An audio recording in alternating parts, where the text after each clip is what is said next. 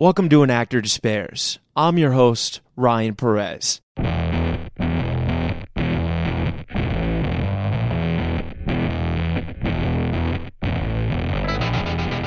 Ladies and gentlemen, today on An Actor Despairs, we have an incredible episode with actor Luke Thompson. You know him from Bridgerton. He plays the character Benedict, one of the Bridgerton siblings. However, he's incredible and had such an illustrious theater career, and I'm so excited that we got to start from the beginning of his career and hear about his journey, about going to university and then going to drama school and working in the theater in the UK, and then landing Bridgerton, all while it aired during a pandemic, and having that experience and then shooting season 2. Luke is the coolest guy, and I'm so grateful for his time. Here it is. Luke Thompson, welcome to An Actor Despairs. How are you doing, brother? Really well, thanks. It's nice. Thank you for having me. Oh, man, it means a lot having you. And you know, obviously we're here to talk about Bridgerton season 2, but I do have to say, because we just spoke about off air, I mean, you guys had an incredible premiere last night. How did that feel, you know? Yeah, it was extraordinary. It's been such a build-up as well, because we didn't have anything like that the first time round, because obviously we were all in lockdown.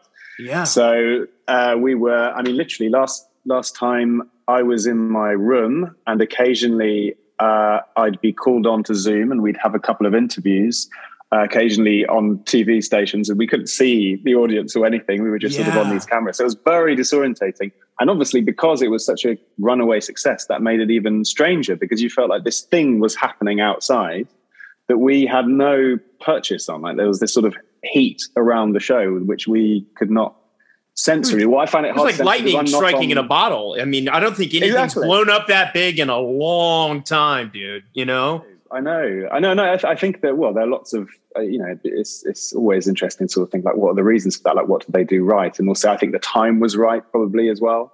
Yeah. I think people really needed to escape a little bit. And some positive love always helps, you know? Definitely. Yeah. But I also think that people underestimate how much... you know, I think we sort of see the genre of romance as a little bit, and I think that's there's partly a misogyny about that. I think that romance is a sort of a subgenre, like not a very interesting genre, and actually not a genre that a lot of people have interested in. Totally. And it's not true. You know, clearly people adore it and have a real thirst for romance, I think. So, and as I say, particularly when the world itself is not a very easy place to be in sometimes, you know. Yeah, it's funny you say that, because sometimes I always think it's fascinating to me that I feel like British romance mostly always works, but in America, it's like a celebrity and another celebrity and a really bad movie. And like most of the time it doesn't work, you know what I mean? But like with you guys, there's always a bit of history and, you know, just the accents and the Elizabethan roots. I think it just makes it so much more alluring and intoxicating. Well, no, I can see what you mean, but I would say you're being a little harsh to the Americans, because I think Bridgerton is I think one of the things that's so refreshing about Bridgerton, actually, and one of its strengths, is that it is the brainchild of an American. Like, I think, I think there's something about that whole genre of the period drama, and obviously it's not just a period drama, but, you know, we're obviously, in the Brits, we're very attached to it, and we have a sort of very clear idea of what it is, and sometimes it takes a bit of American breeziness to blow away the cobwebs and, you know, make us sort of see it in a slightly different light. So actually, you know, I think it benefits hugely from being American.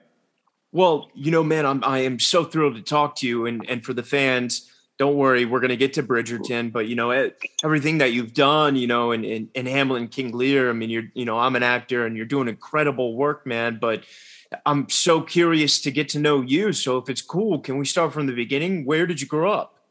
Of course. Yeah. I was born in Southampton in England, but I moved to France when I was 2 for my dad's job. And just outside Paris. Yeah, that's right. And so, you know, we were an English family, but we transposed into a completely French environment. So I went to a French school. You didn't go to an international one. You went to a French school. No, I went to a French school. Eventually, later on, there was... It's funny because French schools, and generally, I think that I would have benefited maybe from being in an English school, in the fact that there are more sort of extracurricular activities. I think French school is quite academic. My experience of it was that it was very academic.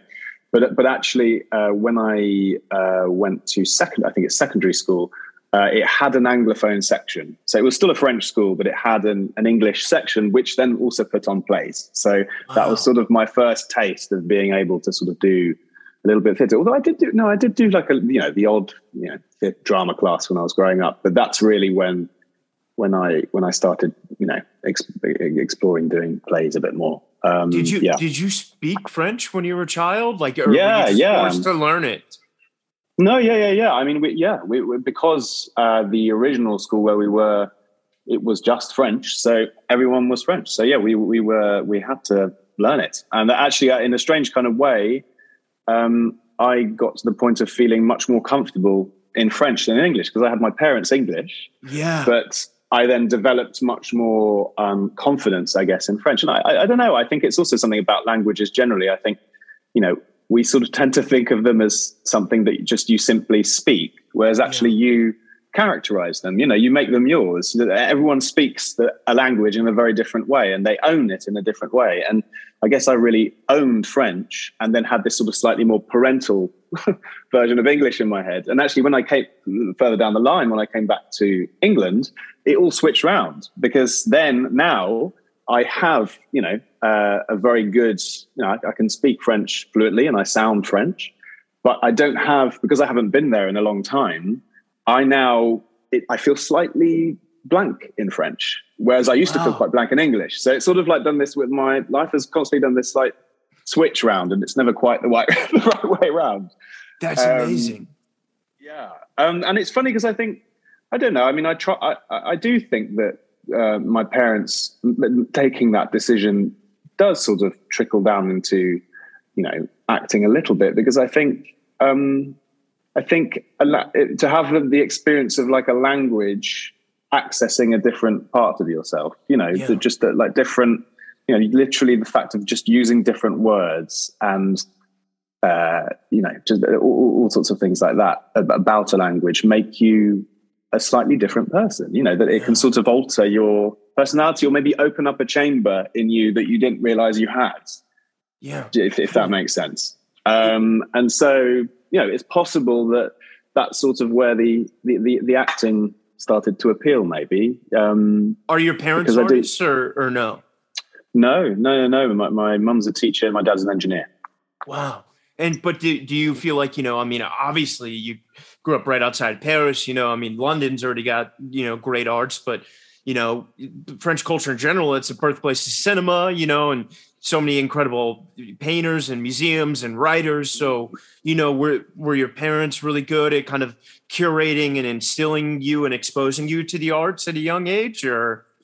Yeah, I think so. Yeah. Yeah, definitely. I think what they were really keen on is just to give me a very, very broad base. I think that's what's really, it's more to do with that. And also I think you're right. I think in Europe, I mean, I'm speaking very generally here, but I think the attitude to culture is a little bit less. I think I sometimes feel, and I felt very strongly coming back here actually, that in the UK, culture has a sort of slightly,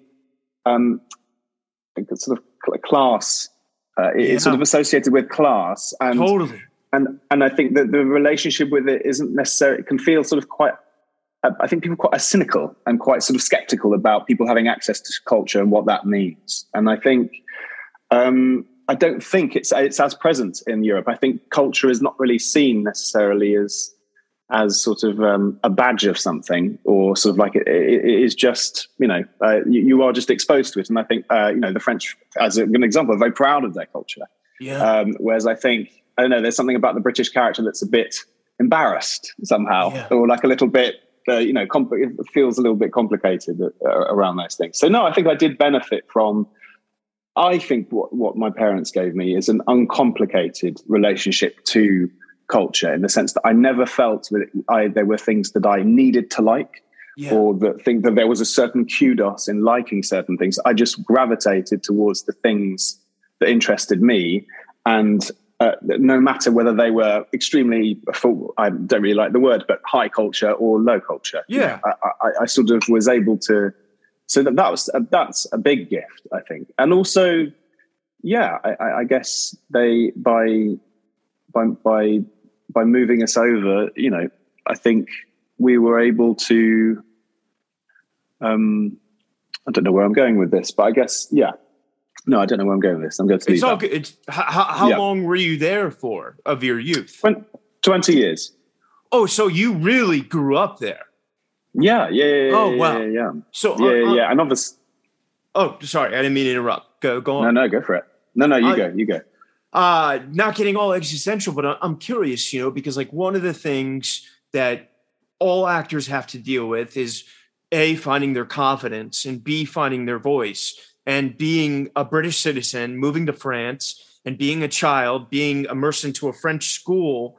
Do you feel like in some ways having to learn the language, the dialect, the culture, you know, that was like a way of you both finding not only your voice, but also your confidence at a young age? Completely. Yeah, definitely. I mean, but also in a strange kind of way, being put in an environment where you have to go towards the thing rather than, you know, in a strange kind of way, rather than finding myself, it was my life seems to have constantly been, and this is sort of probably quite an acting thing, about going towards whatever is there and sort of seeing how it changes me rather than actually sort of really trying to find something in me. And I've always been like that. I've always been more, I think, even in acting, I think I've always been more interested in acting as a sort of chemistry exercise rather than anything that any one person is doing individually, I think. And I do think, you know, thinking about it now, it's possible that growing up in a context where, you know, I have to go towards people because I have to learn their language. Maybe that trickled down. It's possible, you know. It certainly makes sense anyway to me thinking about it now.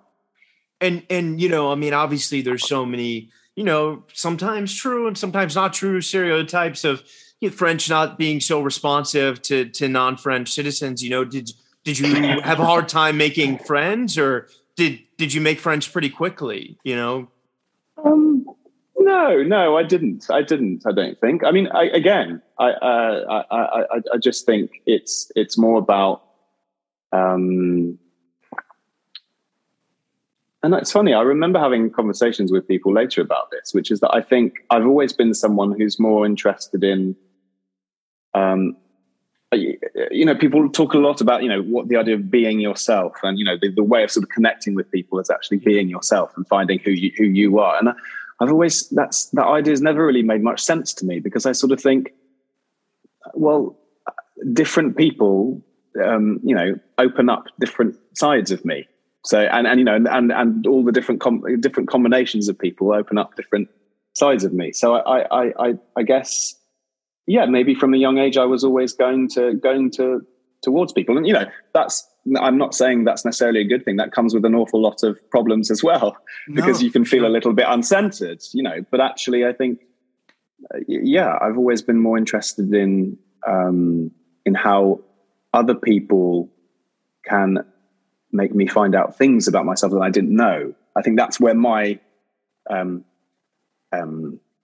me thinking about myself happens. It happens through other people, which is probably again why the acting is so tempting, you know, because it's all about that. It's all about how it's sort of like understanding yourself, or discovering things about yourself through playing roles and being other people. Well, speaking of that, you know, you mentioned the French school was very academic focused. At what point, not only just acting, but did the arts start to open up to you as a pathway to acting? Well, actually, no, it was probably school plays. I think I really enjoyed school plays. Even though it was an academic school, they did plays. So this was later on. So when the secondary school that I went to had an Anglophone section that did put on plays. So I was able for the first time to sort of do more of that kind of stuff. In French or English? No, in English. So it was an English-speaking section. That's what I mean. Sorry, yeah. So it's possible. It's possible that, I guess. I'm trying to think. I think I think I got to a point where I was really excited. I got a real buzz from being on stage, and I got a real buzz from being an actor. And that's an interesting point, I think, always, because then it can feel like, and it really did for me feel like acting was the thing, as in like it was the thing that I was going to do, and it was going to solve everything, whatever that means. And I really sort of like got completely taken up by it. And actually part of the next, part of the struggle actually is to sort of realize that, so I started auditioning for drama schools, and I applied twice and didn't get in. So to European ones or to British ones? To British ones.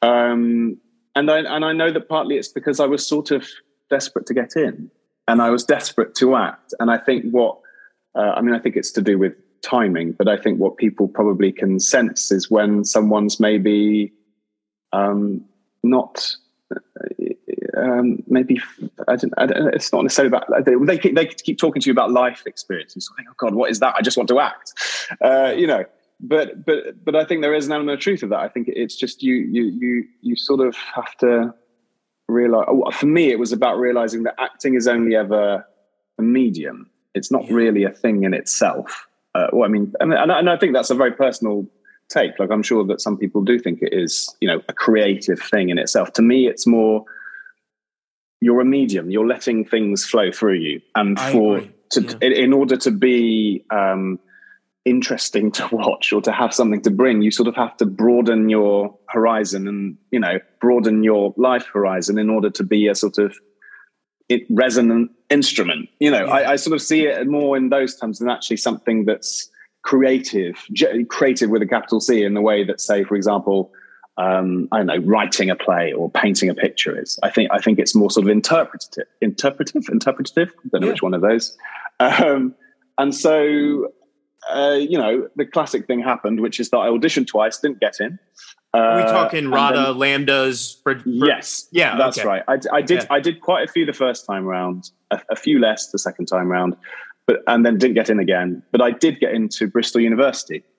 The Bristol Vic? No. So there's a university at Bristol, as well as the drama school Bristol Vic. So this was this was Bristol University to study English and drama.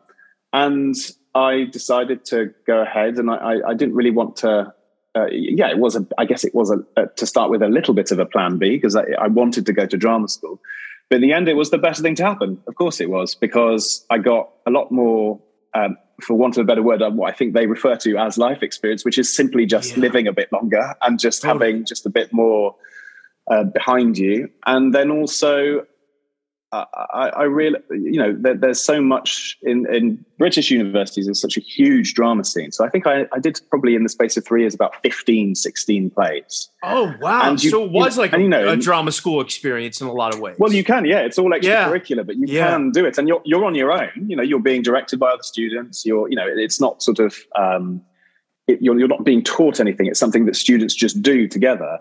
And so I think, as I carried on doing that more and more, I got to the point at the end of Bristol where I thought, well, whether or not I get into drama school, I don't really care. This is what I want to do. This makes sense to me. And it feels like a meaningful job to me to sort of like base my life around. And so probably a bit typically, I then auditioned a third time thinking, oh, well, I'll try anyway.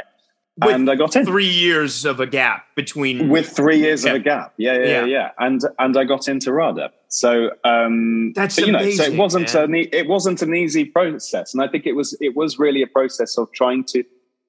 Oh, it's just that irony, isn't it? That like it's that thing where you have to let go of the thing you want, and then it will come to you. That sort of strange... if you love it, set it free, and if it's meant to be. Yeah, exactly.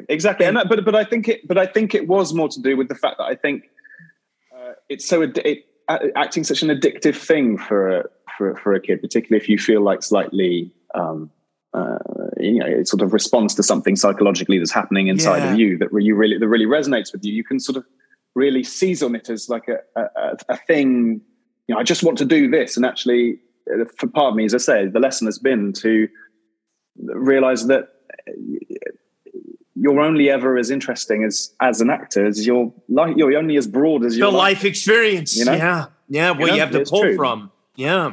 Yeah. Totally. Yeah. And I'm curious, you know, because you did so many plays and earlier, you know, when you saw the dream for yourself, was it, you know, were you okay with theater and doing plays in the West End, or, you know, was there, you know, growing up in France, was there, you know, cinema and film and TV ambition? I think I was always from a very, I think roundabout, when I started looking at drama schools, I started slowly looking at Shakespeare speeches, and I really did. And again, referring back to what I said earlier, I think I always feel a bit icky saying, "Oh, I'm really passionate about Shakespeare," because I think it can feel like such a sort of maybe obvious or like, you know, or sort of, it's like an obvious thing to say, or it's maybe sort of like someone's just saying it to sort of, I don't know, feel cultural glorified, or something. Yeah, I get it. You know, yeah. But you're not pretentious, man. It's cool, you know. But I think it's difficult because I think it really is just that it I love it. It makes the hairs on the back of my neck stand up on end, and it always has done. And I definitely went into looking at theatre, you know, wanting to start in theatre, definitely. I think screen can just feel quite far away, because it's so much more, it's such a different world somehow. I think theatre's obviously more accessible. It feels certainly more accessible and closer. But I do also think that, you know, I was so taken by all those big, you know, older, I don't really like the word classical, but older plays, really spoke to me. And and that's not to say that I understood every single subtlety about them. I just fell in love. You know, it's love's a bit more stranger than that, isn't it? Like, it's not that you just absolutely understand everything about them. It's just that they take you somewhere and they just do something to you, and you can't really explain it beyond that. It's just, you know, Shakespearean poetry rings around in you, or it just doesn't. It's not any more complicated than that. And I don't think. Because you brought it up, I'm so curious, because like one of the things particularly us American actors struggle with the most when it comes to Shakespeare is the iambic. And having gone to a university and not, as you said, had like, you know, teachers that are, you know, been teaching actors forever, you had, you know, fellow students doing it and learning it together. Do you feel like you had a good idea and understanding of iambic pentameter and working within that, you know?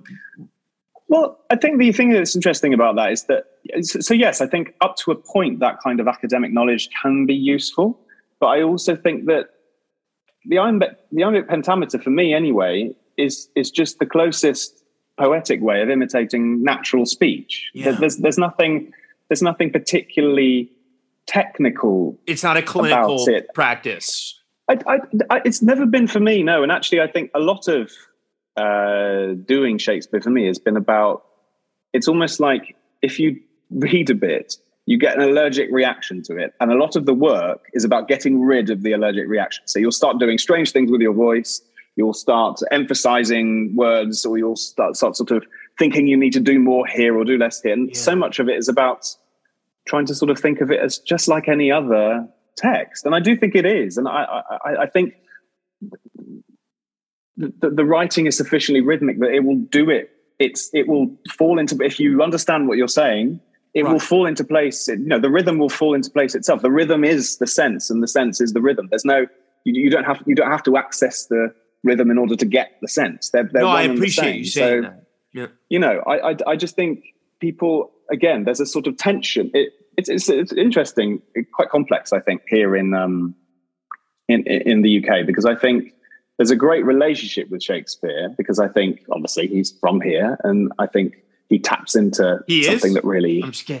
Really, I thought he was great. With the British. Who knows? Whoever he was. Yeah. But you know, I think obviously he resonates, but there is a sort of cultural weight and tension around him, which makes him very sort of. I think people get very misty-eyed and a bit nostalgic and a bit tearful about him, and I think, you know, particularly You have like a lot of older actors or older teachers who sort of see it, you know, just almost discuss Shakespeare's. It's like the Bible.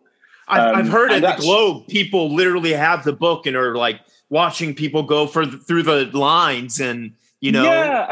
And I just sort of think that it sort of doesn't, that doesn't really make sense to me, because I think it doesn't really. Me either. Really, thank you for saying that. But it's because what a genius is not that a genius isn't someone who write everything they write is absolutely brilliant. Like Shakespeare wrote some dreadful scenes, some very long, terrible plays occasionally. Yeah. You know, he occasionally, fitfully, he's completely transcendental. And if he's on a roll, he'll write three or four scenes that you sort of think, oh wow, this is extraordinary. But you know, geniuses write crap. Of course they do, you know. And so actually, I think if we shed that sort of nostalgia, which we do, nostalgia and sort of slight, I think it's a Victorian thing that we've held on to, this idea that they're sacred plays and that you can't touch them. Whereas actually, of course you should cut them. Of course you should cut and paste them, because they were, as you know, they were fluid pieces. There's not a definite version of each of those plays. They were all redacted by a group of actors. I mean, who knows what the original, authentic version of it was? You just don't know. So I think if we had a little bit more of a relaxed attitude to it, and so, you know, to answer your question, I think actually the iambic stuff and just generally that sort of attitude can be a bit of an obstacle, and it can be a bit of an obstacle to overcome. And actually, I think a lot of people who aren't English, including Americans, but I think also especially Europeans. Us, I feel like, you know, we're so scared of it, you know. But the irony is that I think you probably have more of an easy access to it, because there's not that cultural, oh God, I need to do this. There's not that sort of you know, I think expectation. A lot of people, in the same way that I think that I've worked with. I remember when I did Hamlet with Andrew Scott, he. And King Lear as well, right? You did. That's right. Yeah. But Andrew Scott I don't think trained, but as a result, he had a complete, you know, he just didn't care. He had a complete freedom with the language, and he had an uncomplicated relationship to it. Whereas actually, I think sometimes if you can go through drama school, and it's no fault of the school itself, it's just that, you know, it gives you the tools that it has. But you can leave drama school sort of thinking, oh right, I need to be doing the iambic, and I need to be hitting this word, and I need to hit all my consonants. And it's just, I just don't think it's true. And I don't think it's even, I think it's nostalgia. It's incorrect nostalgia. I don't think that's even what it was like. I think it was much more rough and ready. And I think Shakespeare is a much more rough and ready writer, much chattier writer, actually, I think, than a lot of people take him for. I think particularly over here, we're given, you know, often Shakespeare plays, when you go and see one, they could be quite boring because they're so clinical. It's very reverential. There's no emotion, you know. That's And I'm so curious, you know, like having applied to drama schools, not getting in, you know, like every actor goes through that, and then coming back, getting in. How was the experience? Because, you know, for those listening, the Royal Academy of Dramatic Art is the equivalent of our Yale and our Juilliard, or I went to NYU, and it's such an incredible opportunity. Talk to me about, it's like you and anywhere from 12 to 18 students, right? There was 28 of us, actually, 28 in a year. Bigger group, but how was that experience? Because it's 2 years or 3-year program? It's a 3-year program. But the third year is sort of a showcase. So the advantage, the huge advantage of going to drama school is I don't think drama school is like a necessary stage in being an actor, but I think where it's very useful is that not only does it give you a lot of tools, but when it comes to the third year, they do a big showcase. So you have like this sort of energy behind you, and they can launch you a little bit so that you can get an agent, et cetera, et cetera. But no, I mean, the training I thought was really, I loved it. It's very interesting. I think, again, you sort of have to, the danger of it, I think, is that you can sort of tend to, there's sort of maybe an innate paradox in teaching people how to act, right? Yeah. Because acting's just expression. It's personal expression. So yes, there are things you can learn and things you can work on in terms of voice and movement, all of that. But actually, I think the danger sometimes is that I felt like I sometimes, and this is my reaction to it rather than what was being taught me. I felt like I got a bit obsessed with the idea of doing good acting and being a good student.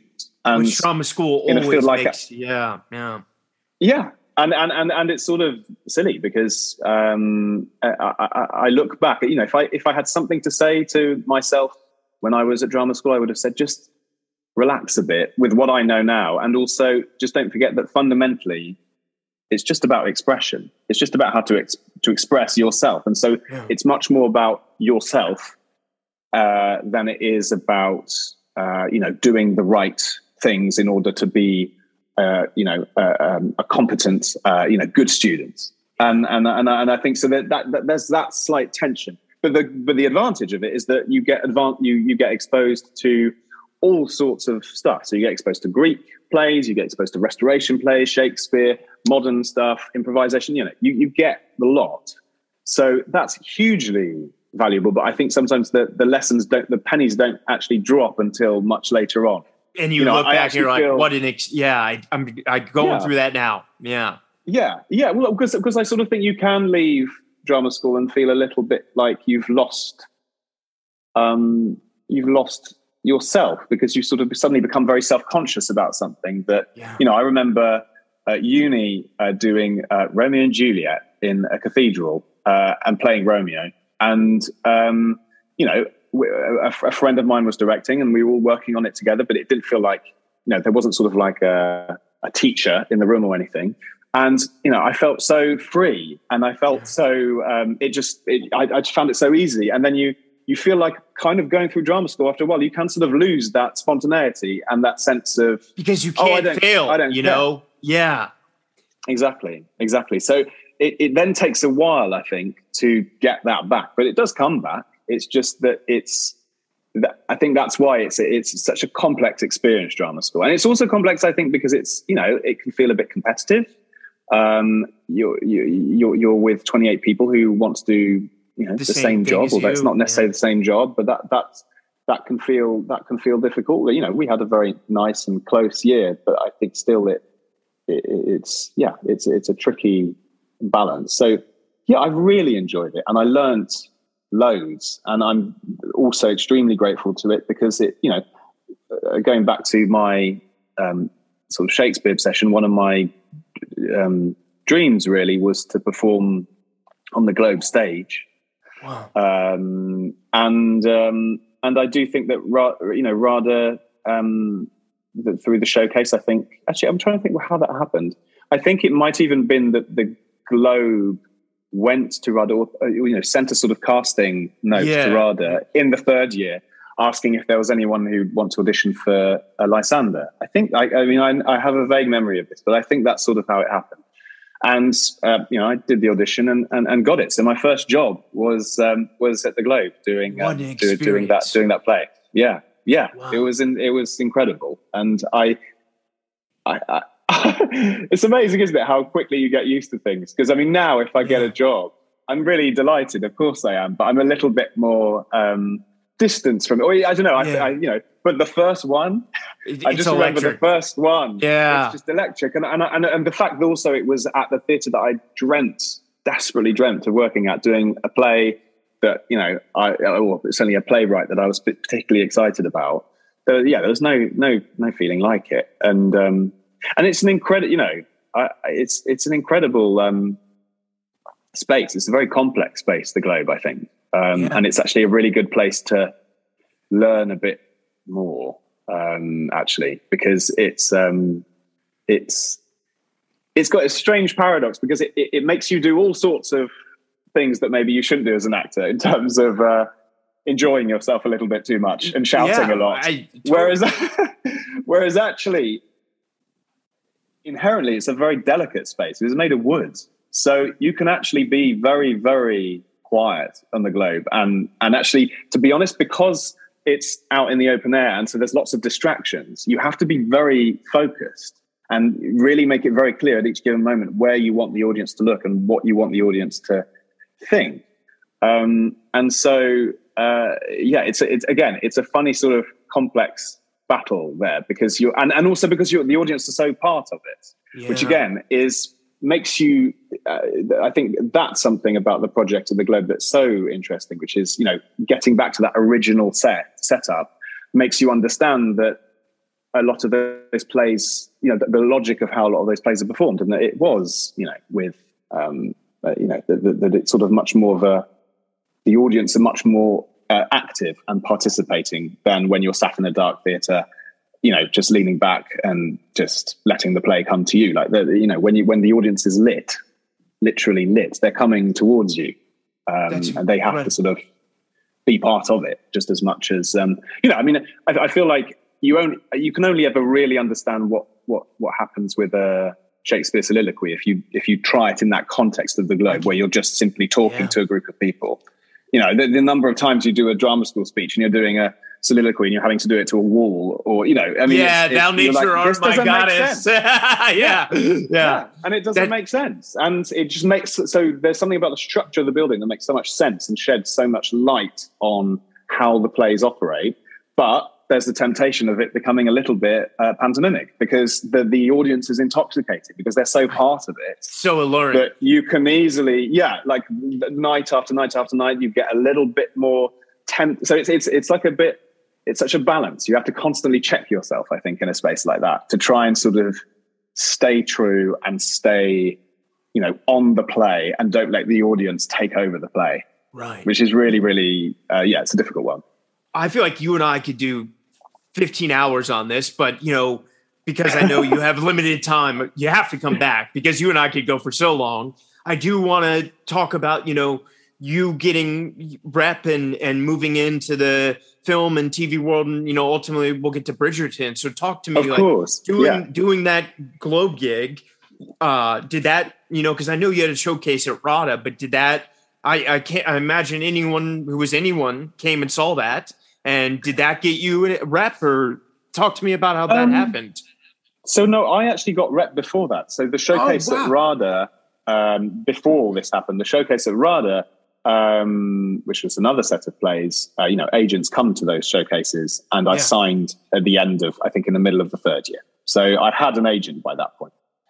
And no, I mean, I carried on for quite a long time in theatre, but then, you know, these doing Hamlet and King Lear, and you know, that's right. Yeah.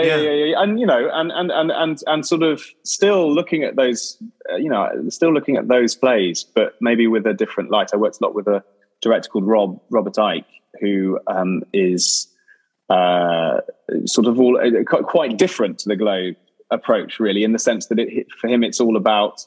He talks about it like taking like getting the right adapter. You know, there's like when you go on holiday and you have to use an adapter to get the plug to I love that metaphor. Electricity to suck. And I think for him, he's sort of like, well, the plays are the plays, and we have to find a way to sort of get the electricity to, we have to find the adapter in order to get the original electricity to flow through it. And that, actually a lot of the stuff that makes them old plays, so, you know, even Elizabethan costume, Elizabethan everything, just distances them in a way that's maybe not useful. So, you know, I carried on sort of on that journey, but alongside all of that, I did start doing occasionally tapes for film stuff and screen stuff. And what time or like what era are we talking? Like 2015 here? Or? Yeah. And you know, I mean, God, you do so many tapes and you hear nothing. You know, it's you do like 99%. 892 before you get one, you know? Yeah. It's a mysterious process, because I think you can start thinking, oh, what's the point? You know, what people, you know, there's no feedback. I bet they're not even, I bet people aren't even listening, you know, or watching. But also I think, I mean, I think about it also, even in terms of auditioning for drama school, I think, the setup is so strange. The setup of doing a tape is so strange. It just takes getting used to it. Do they prepare that nowadays at RADA? There's a little bit. I mean, it's funny. We were just on the cusp, I think, at RADA, because there's been such an explosion in tape. Because they were still in person right before the pandemic. That's. But not only that. I think, like, you know, TV. You know, the big TV explosion that we've all experienced in terms of like the abundance of screens suddenly hadn't quite happened by then. So I think, and also, you know, RADA was a bit more traditional. RADA was more sort of at that stage was more, now it's changed. I think now they can see that, you know, there shouldn't be this big barrier between screen actors and theatre actors, and people want to be able to do both. And so, you know, they should be able to learn the skills for that. But I do think actually one of the things that I missed maybe at drama school is like really a lot of time on tapes, because a lot of it is just habit. You know, just I think a lot of the struggle for me was trying to find a way of making friends with the process of doing a tape, because I hated it. It took me 6 hours to do it. I hated piling loads of books in my room, worrying about getting the right lighting, forgetting my lines again and again, not being given any information about the show. And so not really, and if something that I really liked came through, like doing take after take. And a lot of the process for me, again, sort of going back to what I was saying earlier, maybe, was about trying to just enjoy it for what it is, as in just enjoy it as a, find a way of making it creative for yourself, and also a way of just letting go of it. You know, I think I can't remember who said that, but I've heard someone say recently the idea that, like, you know, if it's right for you, it won't pass you by, you know. And I think simultaneously, if it does pass you by, it wasn't right for you. And that doesn't mean that you're crap. It just means that you are not the person they're looking for.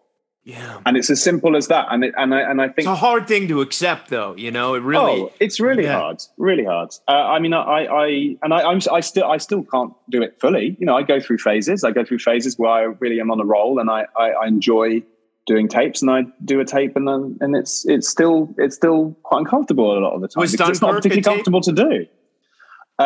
Yes, Dunkirk was a tape. Yeah. That's right. Yeah. But simultaneously, I think my relationship with screen was similar in the sense that a lot of it has been just about accepting and including a camera in your way of acting and thinking. Because I think I was just so terrified of cameras. And actually, even, you know, going on to Bridgerton, I think... you know, it's only now after... Bridgerton, sorry, I don't mean to interrupt. Was that your first long-form TV experience? Yes, of scale. Yes, definitely. Yeah. But you know, it's taken me till at least season 2 to really... I just about got to a point now where I feel quite relaxed in front of the camera. And so, and again, what I'm saying about that is that I would never guess that from your because your character's also just so cool and relaxed. You know, there's some other tightly wound characters, you know, and it's funny that it goes to show you how good you are. What is true about that is that I think Benedict was really helpful to me in that sense because he's so relaxed. So it was perfect to sort of use that as an excuse to try and sort of.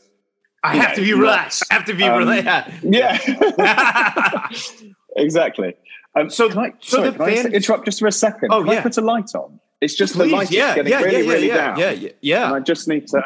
I was like, we're going for a brooding mood. I like it. Let me get back. There we go. That's better. Then I can see you. Sure. Properly. 17 million more girls have tuned in now that the light is on you. So the fans don't kill me. Can we talk about how this whole thing came your way first? Of course. Yeah. Well, so you had worked, you did all these amazing plays, you did Dunkirk, and you had some other, you know, wonderful credits. How did this job or how did this audition come your way? So I got a tape through and it was 2 scenes we got. No context, you know, very little context and none of the rest of the script. And they were just didn't tell you what it was for. One of those auditions. No, there was a little bit. There was a little bit of, you know, they said that it was based on Julia Quinn's books, and you know there was a bit of context, but not much. And just the 2 scenes. You know, they're 2 pages long, and they were the scenes on the swing with my sister that are in the first season. And I loved them actually. Like I sort of thought what I loved about them was kind of that how. Although it was absolutely had like that Regency feel, it also really sounded on the page like a modern brother and sister just sitting on a swing having a cigarette. And I thought, oh, that's really exciting. To me, I find that really exciting because it sort of taps into sort of what I've been talking about, which is, you know, the past isn't that different. We sort of demystify the past a little bit and sort of rather than thinking of it as this sort of nostalgic formal place that we don't really understand. Actually, obviously, people were quite similar to us. And I think Bridgerton is able to sort of, and, you know, obviously, even though it's slightly reimagined history, it does allow us to sort of bring those two periods closer together. So I loved it. I loved those two scenes. So I sent them over. It was self-tape, not in person. Self-tape. Wow. No, self-tape. Yeah. And I didn't hear anything. I'm curious, did you Elizabethan outfit or no? No, I wore a shirt. I love that. Nobody ever knows what to do when it's a period piece. Do you go for it, or do I wear my marine shirt? Who cares? I tried. Yeah. I tell you what. No, I did try and find a slightly flow. I think what I find useful with tape, sort of like suggestions are useful. So I used slightly more flowing, just slightly looser shirt that could suggest something. And was it always for Benedict for you, or was it a broad? Yeah. Oh, okay. Yeah, okay. No. So those were the two Benedict scenes. But then 3 weeks later, I was called into the casting office. But again, didn't meet anyone else. Just the casting team, and he made me read for Anthony, who's another part. And then again, didn't hear for 4 weeks. So I think completely forgot about it. I sort of thought, okay, right, move on to the next. And then I just got a phone call from my agent saying they'd like to offer you Benedict. Wow. And it was, actually, funnily enough, I think that was one of those moments where, and it's funny that it's so frustrating, I guess, that you almost need a victory like that to then understand, to then relax into doing tapes. Because what I realized, but believe it can happen, you said, that as things pass you by, it came to you and it was meant for you, Exactly. And actually that the process of it as well, the fact that it wasn't like, because I generally thought, because of the scale of the project, I was imagining, okay, well, there'll be 6-7 rounds here. And the fact that they just saw the tape of me reading that particular character and picked me didn't make me think, oh, well, I must have done an extraordinary tape. I just sort of thought, well, I must just have been right. And that's sort of partly in my control and partly out of my control. Like there's nothing, I didn't do anything particular. What I felt was particularly, whatever even that might mean, like particularly the amazing, most divine performance of your life. But I think, and the stars sort of align a bit, I know now probably that I think Jonathan Bailey had been cast and I think I could as plausibly, Anthony, right? Yeah. Yes. Yeah. And yeah. I can imagine I maybe plausibly would resemble, could be a brother of his, or even there are all sorts of things that are just totally beyond my control. Yeah. That meant that they just saw it. And I think they were just like, yeah, that's exactly what we're looking for. And there was no chemistry meets with the family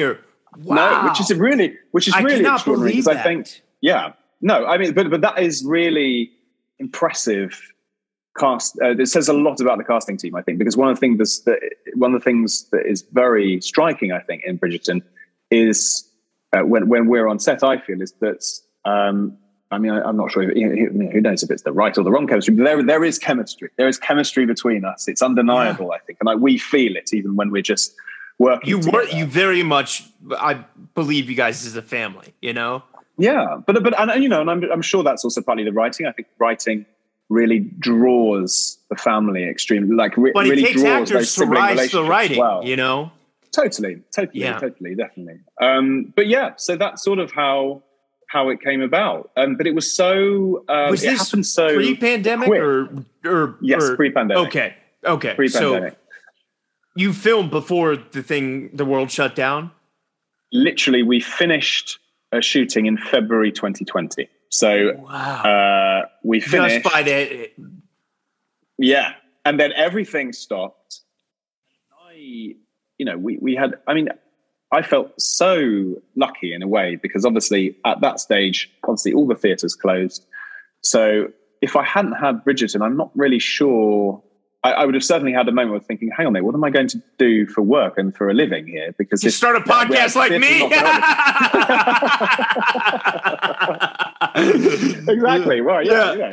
No, but it's true. I sort of think I'm going to have to rethink this a little bit because But actually, because I had the fact that I had Bridgerton, and also that I knew that whenever things would sort of fall into place, which, you know, we didn't know at that stage when that would be, I knew that season two hopefully was waiting around the corner. Or, you know, we didn't know that it was going to be the success it was going to be, but, you know, they were also already thinking about season two. So, you know, I just felt so lucky. I really felt like I slipped under, you know, this closing gate. That's what it felt like, genuinely, in terms of being able to carry on in a career in acting, I think. I'm curious, and I apologize for interrupting you, because obviously I know you did Dunkirk and you had huge major set experience. But when you get to here and you have all these people that you have to sort of actively really build these relationships with so you can feel comfortable as a scene partner, as a friend, as a comrade, you know, and you're working in this intimate environment. And, you know, like a lot of times, you know, I don't think people understand how much of a show or a movie comes together in the edit, you know? So while you were filming, did you see what it was becoming? Like, were you aware of like, this is not only a good thing, but I see what this is going to be? No, I think we were all inspired by the producer's confidence. They had a sort of eerie confidence about it that I was like, they must know what they're doing. And I mean, obviously they have such a great pedigree, Shondaland, but, you know, I sort of thought was something about the way. So the showrunner's Chris Van Dusen, who's worked with her a lot, but it's her company, and I think she certainly oversees it, I think. Got it. But she wasn't on set being like, you know, move that here. Got it. Okay, got it. No. But yeah, I'm trying to think how it all. I think there was a sort of sense that we were in very good hands. But beyond that, no, I think because Bridgerton's such a distinctive cocktail of things, you know, the fact that it's a little bit of a period drama, but it's also based on romance novels, and it's also being self-consciously modern and just doing something else. Yeah, there's so many things going on that, yeah, it was, we sort of, I didn't know, because I think until you knew what the Bridgerton universe was going to look like. Right. You sort of thought, oh God, how is this all going to fit together as a coherent whole? And I think the most amazing thing about watching series one, when I watched it, was, you know, getting that shot of Anthony and Daphne arriving at the ball and sort of going through suitors like they were on Tinder, sort of like, no, not him. I never even thought about that analogy, but it's so true, you know. Whilst there's like Ariana Grande playing on the string quartet in the background, I thought this is really special. Like, there's never been anything quite like this. Yeah, before. Contemporary and it sort of felt period. Like a real world. Yeah.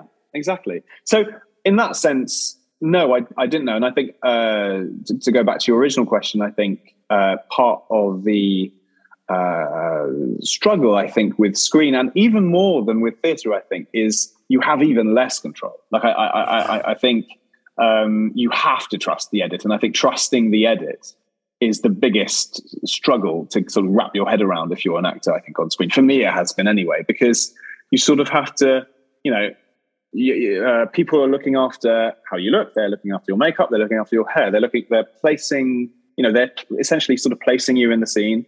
Sometimes, you know, they're very particular marks you have to hit. So it's extremely technical.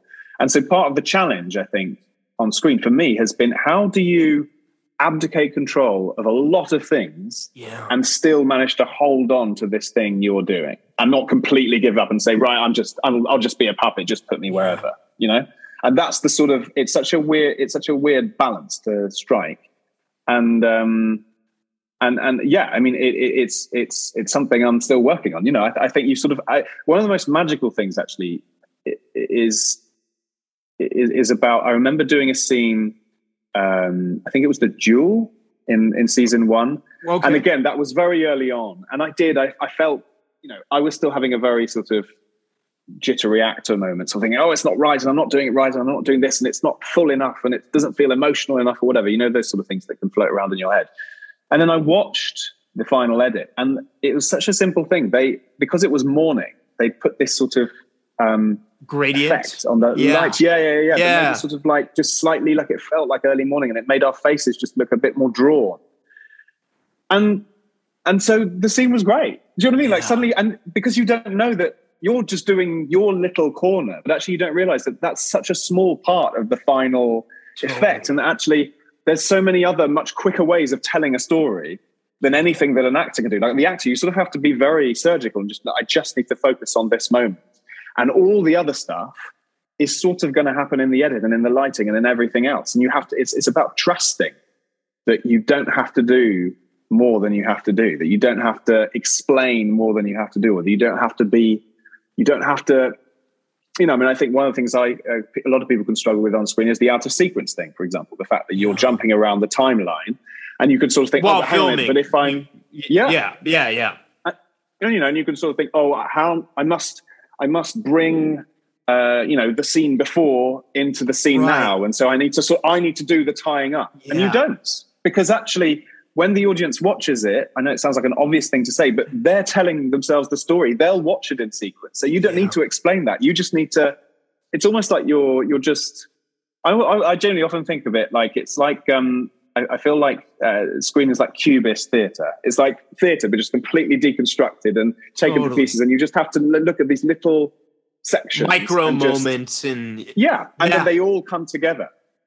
Yeah. I mean, in a way that you, but I think a long career in theatre can encourage you, because I think in theatre there's a bit more of a sense of guiding the arc of the story because you're going through it every night.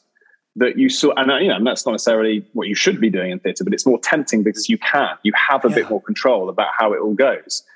I think, and that's why it's such a great, they're such great interchangeable skills. Like one of the things I'm so excited about doing eventually would be to come back to theatre now, having done a lot of screen, because I actually think I feel like I've learned a lot about acting generally from, I think it's quite a, screen is quite a humbling experience for an actor, I think, because you realize how little you control and how little you actually need to control.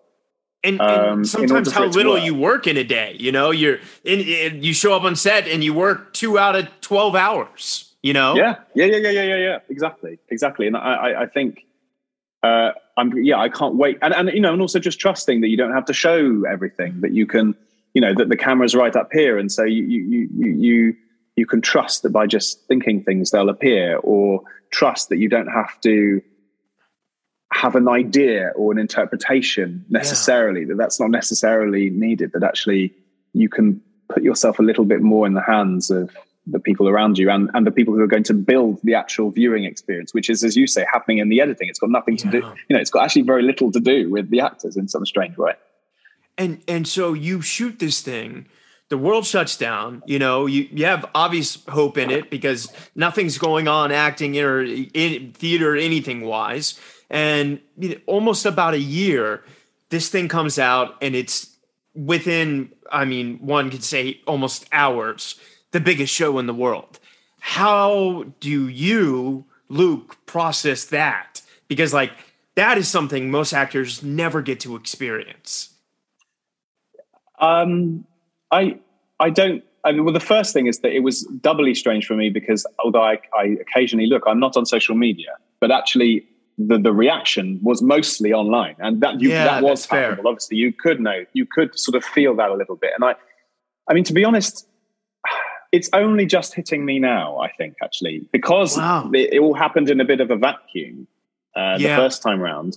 It's only now by doing, you know, a lot more press and being able to do a premiere with people in the room and actually being able to meet fans occasionally. Physical response of it, yeah, you feel the heat of it. But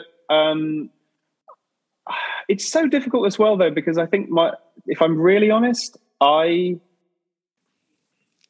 try as much as possible not to, you know, I'm also confusing it maybe with the fact that I try not to let it hit me. I think I like to try and think of it as like, when I do the filming, I contribute what I can contribute, and then the sort of the big love story that happens between the show and the audience. Yeah. It's sort of none of my business. It's like I've contributed to it, and then I need to sort of retreat. It's sort of like it's got nothing to do with me anymore. Do you know what I mean? And I try and sort of hold on to that because I think it makes it easier to sort of keep focused, I think. Yeah. But it's difficult, you know. It's quite capsizing. I remember sitting at this table and hearing, you know, that I don't know what it was, 82 million people had viewed it or whatever. And yeah, you sort of think it's dizzy, you know, it's dizzying numbers, and in a strange, you know, also incredibly satisfying because, you know, of course, as an actor, you want to. And I say this often, but you want to live in people's imaginations. That's the deal, right? And so to feel like that might be happening on this sort of global scale is, you know, I mean, the fact that more people will have seen that than will have seen anything I've ever done by, like, you know, millions. Yeah. And so it's a really it's quite destabilizing, I think.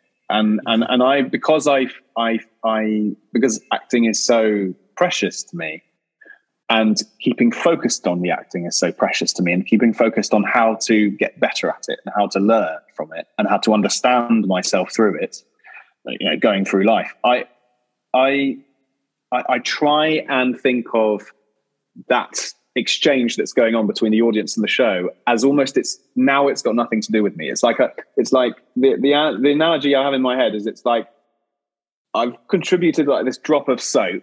And then the company has like blown this big like soap bubble, and then it's now nothing to do with me. Like the soap bubble is sort of like it's detached itself, and now it's just there and it's reflecting out, and people are sort of like enjoying it, and it's got nothing to do with me anymore. Do you see what I mean? I totally do. Yeah, you know, that's I'm unfortunately getting I got a wrap note, so you know let's kind of try to tie it back together. But please, Luke, come back, man, because I'd love talking with you. You know, and I feel like we could go so much further, and I would love to do that. But then going back for season 2, right? Yes. Then having this thing being a huge thing, then was that tough for you as an actor being like, well, this season 1 was the biggest thing in the world. Like one of the guys that was, you know, a principal is not going to be in it. Then was that tough, not just on you, but on the whole cast of like wanting to, I guess, maintain expectations?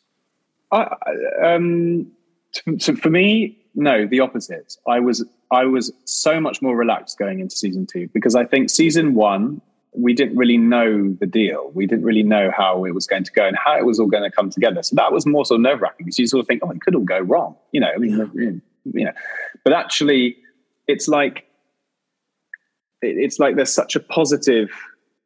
It's like you. It's like being in a theatre, actually, and like, you know, when you feel like people are willing, you know, there's like a suspension of disbelief in the air, like people are willing it to work and people like it. It's such a lovely thing to lean against. So because I know that there are people out there who love the show, lots of people, I actually came into season 2 thinking, well, what a lovely thing to sit back on, you know, not to sit back on as in get complacent, but to sort of lean on as like, well, now there is this world called Bridgerton that people enjoy. And now we just need to inhabit it and play around in it. We don't have to prove anything more. And also I think there's something inherently about the structure of the show that allows for that as well, because it bears, I think season 2 bears no comparison to season 1, because yes, it is absolutely Bridgerton world and it does everything that Bridgerton does and more, but it's a different love story. There are different actors who have come to the fore and different characters obviously that come to the fore.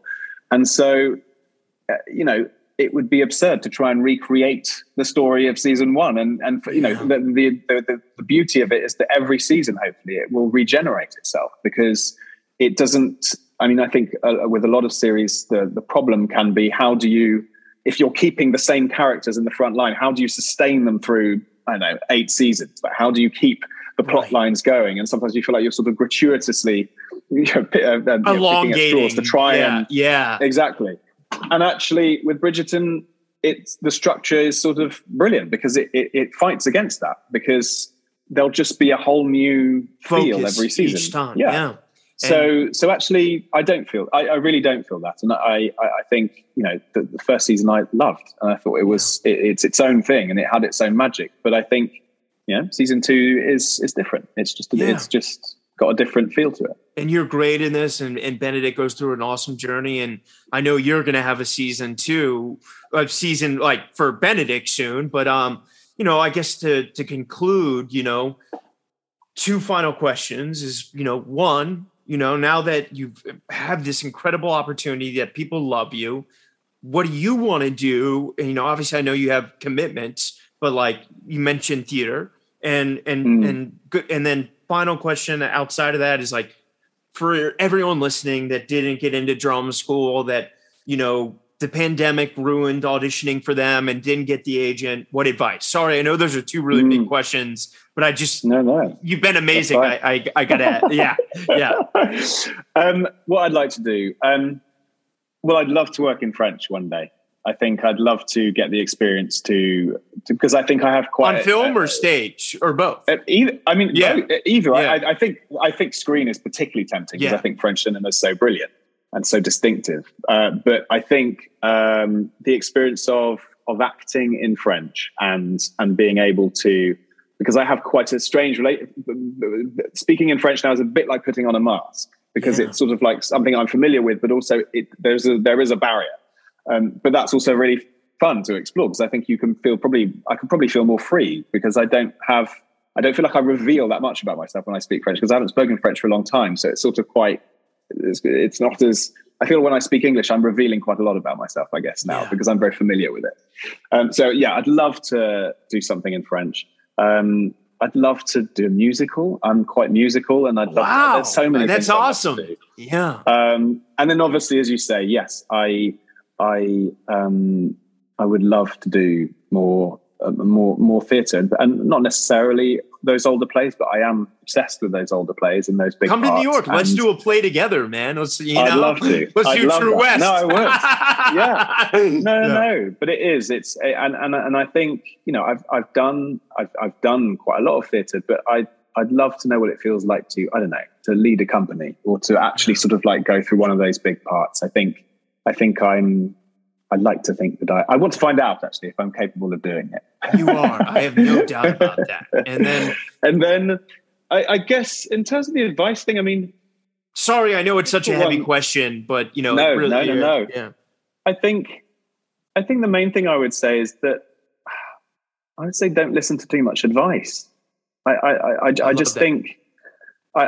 think that wanting advice is a reaction to the fact that you're not certain about something or you feel precarious about something and you want to make sure that you're doing the right thing.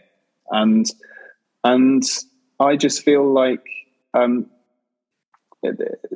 part of being an actor and being creative in any sort of sense, I think, is you're always going to be a bit restless and not really know. Like you're aware of this sort of knot inside you that doesn't quite make sense and you can't quite work out. And maybe the answer is not about solving it. It's just about constantly sort of dealing with it and living with it and learning to find it sort of interesting, like learning to find what you can do interesting rather than worrying about whether you're doing it right or if you're doing the right thing. So I guess I'm saying that as something that I wish I'd have said to myself, which sort of links into what we were talking about, through drama school and everything. It's just a sense of, don't listen to too much advice. Like you have, if not the answer, you're the thing. It's not, no one else knows. No one else knows really. And yeah, and I like that sense of, you know,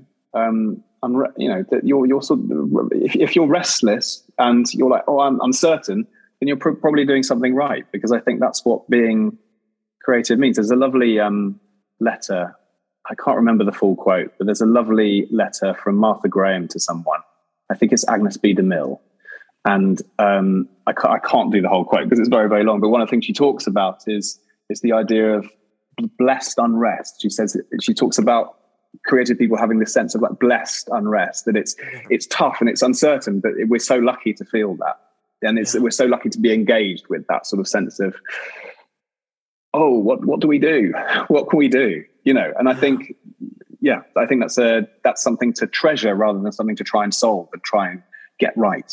Yeah. Luke Thompson, man, this was incredible. I am so beyond grateful you were, I could do so many more hours of this and I would love to have you back. And yeah, invite me back. I'd love to come back. Let's put a pin in it and just say to be continued. I'm so fucking proud of you, man. Bridgerton season 2 is great. You're doing amazing work. You're such an intelligent and incredible guy, and we got to work together someday. And I'm stealing from you, man. And I'm congratulations on this. And the world is, this is Monday. So everyone saw it this weekend. So, so dude, thank you. And I'll see you on the cover of GQ soon. Yeah, I'll let you know. I'll let you know. All right, Luke Thompson. So thanks so much, man. Ryan.